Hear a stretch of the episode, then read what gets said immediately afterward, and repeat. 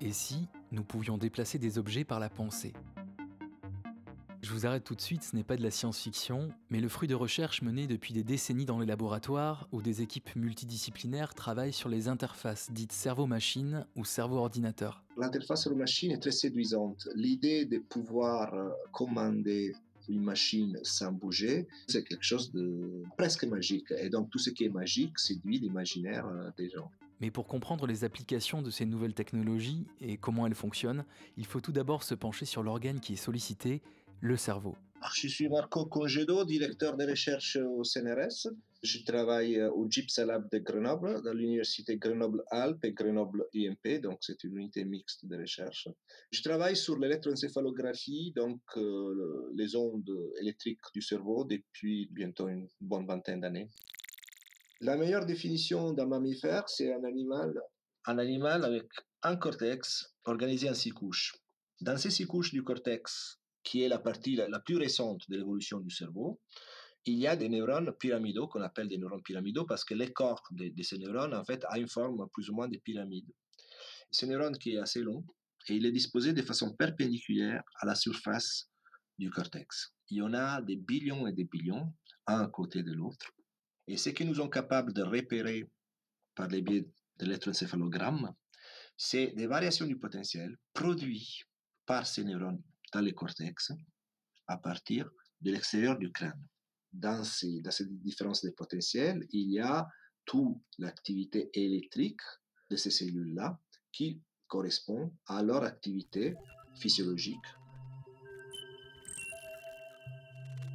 Pour capter l'activité électrique émise dans le cerveau, les scientifiques utilisent notamment des techniques d'électroencéphalographie, appelées aussi EEG. L'EEG, en fait, est, la première modalité de neuroimagerie. Le premier enregistrement a été fait à la fin des années 30 par Hans Berger, donc un psychiatre allemand qui s'intéressait à la télépathie à l'époque. Plus récemment, il y a eu des développements plus avancés tels que la résonance magnétique, la tomographie émission des positrons, etc., etc., etc. Au début des années 70, un chercheur euh, qui s'appelle Vidal a proposé l'idée, en fait, d'utiliser euh, l'électroencéphalographie pour pouvoir donner des commandes à une machine. Traditionnellement, c'est un bonnet, un tissu élastique avec des disques à métal placés dans les bonnets. Quand vous mettez les bonnets, en fait, on cherche de créer un contact électrique avec la peau, traditionnellement l'aide d'un gel conducteur, donc un gel avec euh, du sel, si vous voulez. Les casques, c'est un des éléments d'une interface. Donc, une interface cerveau-machine est composée d'un casque ou d'un système, en tout cas, d'enregistrement des signaux, d'un moteur, si vous voulez, donc d'une intelligence artificielle qui est euh, l'algorithme de, décodage et l'interface elle-même qui est donnée à l'utilisateur. C'est-à-dire comment l'utilisateur va lui-même percevoir la commande qu'il a donnée. Donc, ces trois éléments constituent une interface cerveau-machine. Il y a donc un casque qui capte les informations électriques émises par les neurones, relié à une machine capable de reconnaître et décoder ces informations, et enfin une interface qui apporte un retour, par exemple visuel, de l'activité électrique du cerveau. Voilà les trois composantes d'une interface cerveau-ordinateur. Mais quelles sont les applications possibles de cette technologie? Camille Genet, chargée de recherche CNRS en sciences cognitives. Je travaille au laboratoire clé pour cognition langue, langage, ergonomie à l'université Toulouse Jean Jaurès. Lorsqu'on parle d'interface cerveau-ordinateur basée sur l'imagerie mentale, on, a un spectre assez large d'applications possibles celles auxquelles on pense en premier lieu sont sûrement les applications de contrôle pour contrôler un fauteuil roulant, pour contrôler une neuroprothèse, un jeu vidéo, etc. Comment ça marche?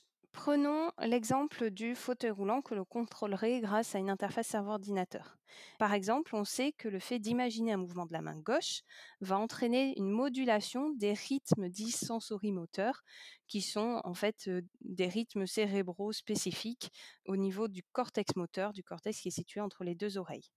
Et donc, du coup, si le système détecte ou repère une modulation de ces rythmes sensorimoteurs, dans une zone spécifique, eh bien, il pourra inférer que la personne est en train de faire telle ou telle tâche. Donc si on a une modulation au niveau du cortex moteur droit, on peut inférer que la personne imagine un mouvement de la main gauche et donc qu'elle souhaite faire tourner le fauteuil roulant à gauche. Donc encore une fois, ces interfaces cerveau-ordinateur-là, elles sont extrêmement prometteuses. Au-delà de ces applications de contrôle, il y a des applications euh, dites d'apprentissage neurofeedback. Le principe du neurofeedback, c'est de fournir un retour perceptif, donc un feedback, sur notre activité neuronale. Ce retour perceptif, ça peut être un retour visuel sur un écran ou un retour tactile, euh, des vibrations au niveau des mains ou des pieds. Au lieu d'apprendre à moduler notre activité cérébrale pour contrôler un outil, on va apprendre à moduler notre activité cérébrale dans le but d'améliorer ou de restaurer certaines capacités cognitives ou motrices. Par exemple, je, vais commencer début 2021 un projet ANR qui s'appelle le projet Beta Park, porté par Nathalie Georges, directrice de recherche CNRS à l'Institut du cerveau et de la moelle épinière à Paris. Ce projet de recherche-là porte sur la conception d'entraînement neurofeedback pour réduire les symptômes moteurs dans la maladie de Parkinson. L'idée derrière, c'est que les symptômes moteurs dans la maladie de Parkinson seraient en fait liés notamment à une dérégulation de certains rythmes cérébraux spécifiques qui s'appellent les rythmes bêta. Et donc, ce que l'on aimerait faire, c'est apprendre aux patients à moduler de manière volontaire ces rythmes-là de manière à réduire leurs symptômes moteurs. Ces interfaces offrent donc de multiples applications possibles.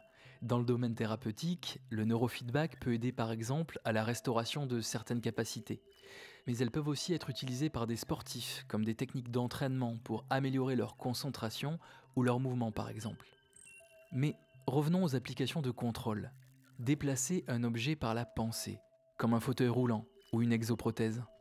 Ces applications-là, elles nécessitent une grande fiabilité, c'est-à-dire qu'on ne peut pas se permettre de contrôler un fauteuil roulant via une interface serveur-ordinateur sans que l'on ait 99,999% euh, de fiabilité.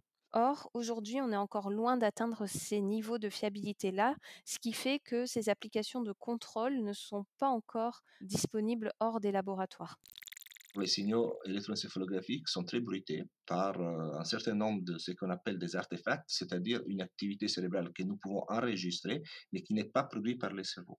Par exemple, euh, les mouvements des yeux, euh, les, les serrements de mâchoire, les mouvements de la tête, etc. Plus il y a de bruit, plus il est difficile de détecter euh, les signaux et donc plus il est difficile de classifier bien, euh, correctement les différentes tâches. L'Egypsalab, c'est un des premiers laboratoires en France qui s'est intéressé aux interfaces ordinateurs et les travaux que nous avons menés dans les dernières dix ans, c'est un travail vraiment sur l'algorithme de décodage. Et notre contribution majeure a été l'introduction de la géométrie riemannienne, qui est une, branche de la géométrie différentielle, ce qui nous a permis en fait de mettre au point un algorithme qui est très robuste à ces types de perturbations du signal, tout en restant facile d'utilisation et rapide d'exécution.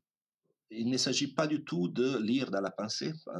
On, on, ne peut pas lire dans la pensée par les biais de l'électroencéphalographie pour la simple raison que nous avons un certain nombre d'électrodes, disons entre 2, 3, 10, 20, 30, même 100.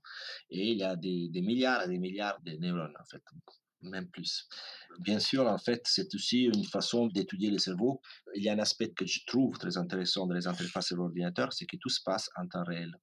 Ce qui est le temps euh, à lequel le cerveau travaille. Cela ouvre des possibilités de recherche qui sont, à mon sens, très, très intéressantes. Si on ne voit pas ces technologies partout dans la rue actuellement, c'est qu'il y a une raison. On a d'abord un problème au niveau des capteurs, disons, notamment quand on utilise de l'électroencéphalographie. Donc, on a des difficultés à extraire le signal cérébral qui nous intéresse. On a aussi euh, les algorithmes d'intelligence artificielle de traitement du signal qui sont utilisés pour inférer la commande mentale que l'on souhaite envoyer, qui sont encore imparfaits et donc qui font des erreurs. Et puis, on a un troisième aspect qui est l'humain dans la boucle, avec certaines personnes qui ont en fait des difficultés à apprendre à se servir d'une interface cerveau-ordinateur. Parce qu'il faut savoir que les interfaces cerveau-ordinateur basées sur l'imagerie mentale requièrent en fait un double apprentissage. D'une part, On a besoin d'un apprentissage machine, c'est-à-dire que le système doit apprendre à reconnaître les motifs d'activité cérébrale associés avec chaque tâche mentale. Et puis, de l'autre côté, il ne faut pas négliger qu'on a aussi un apprentissage humain.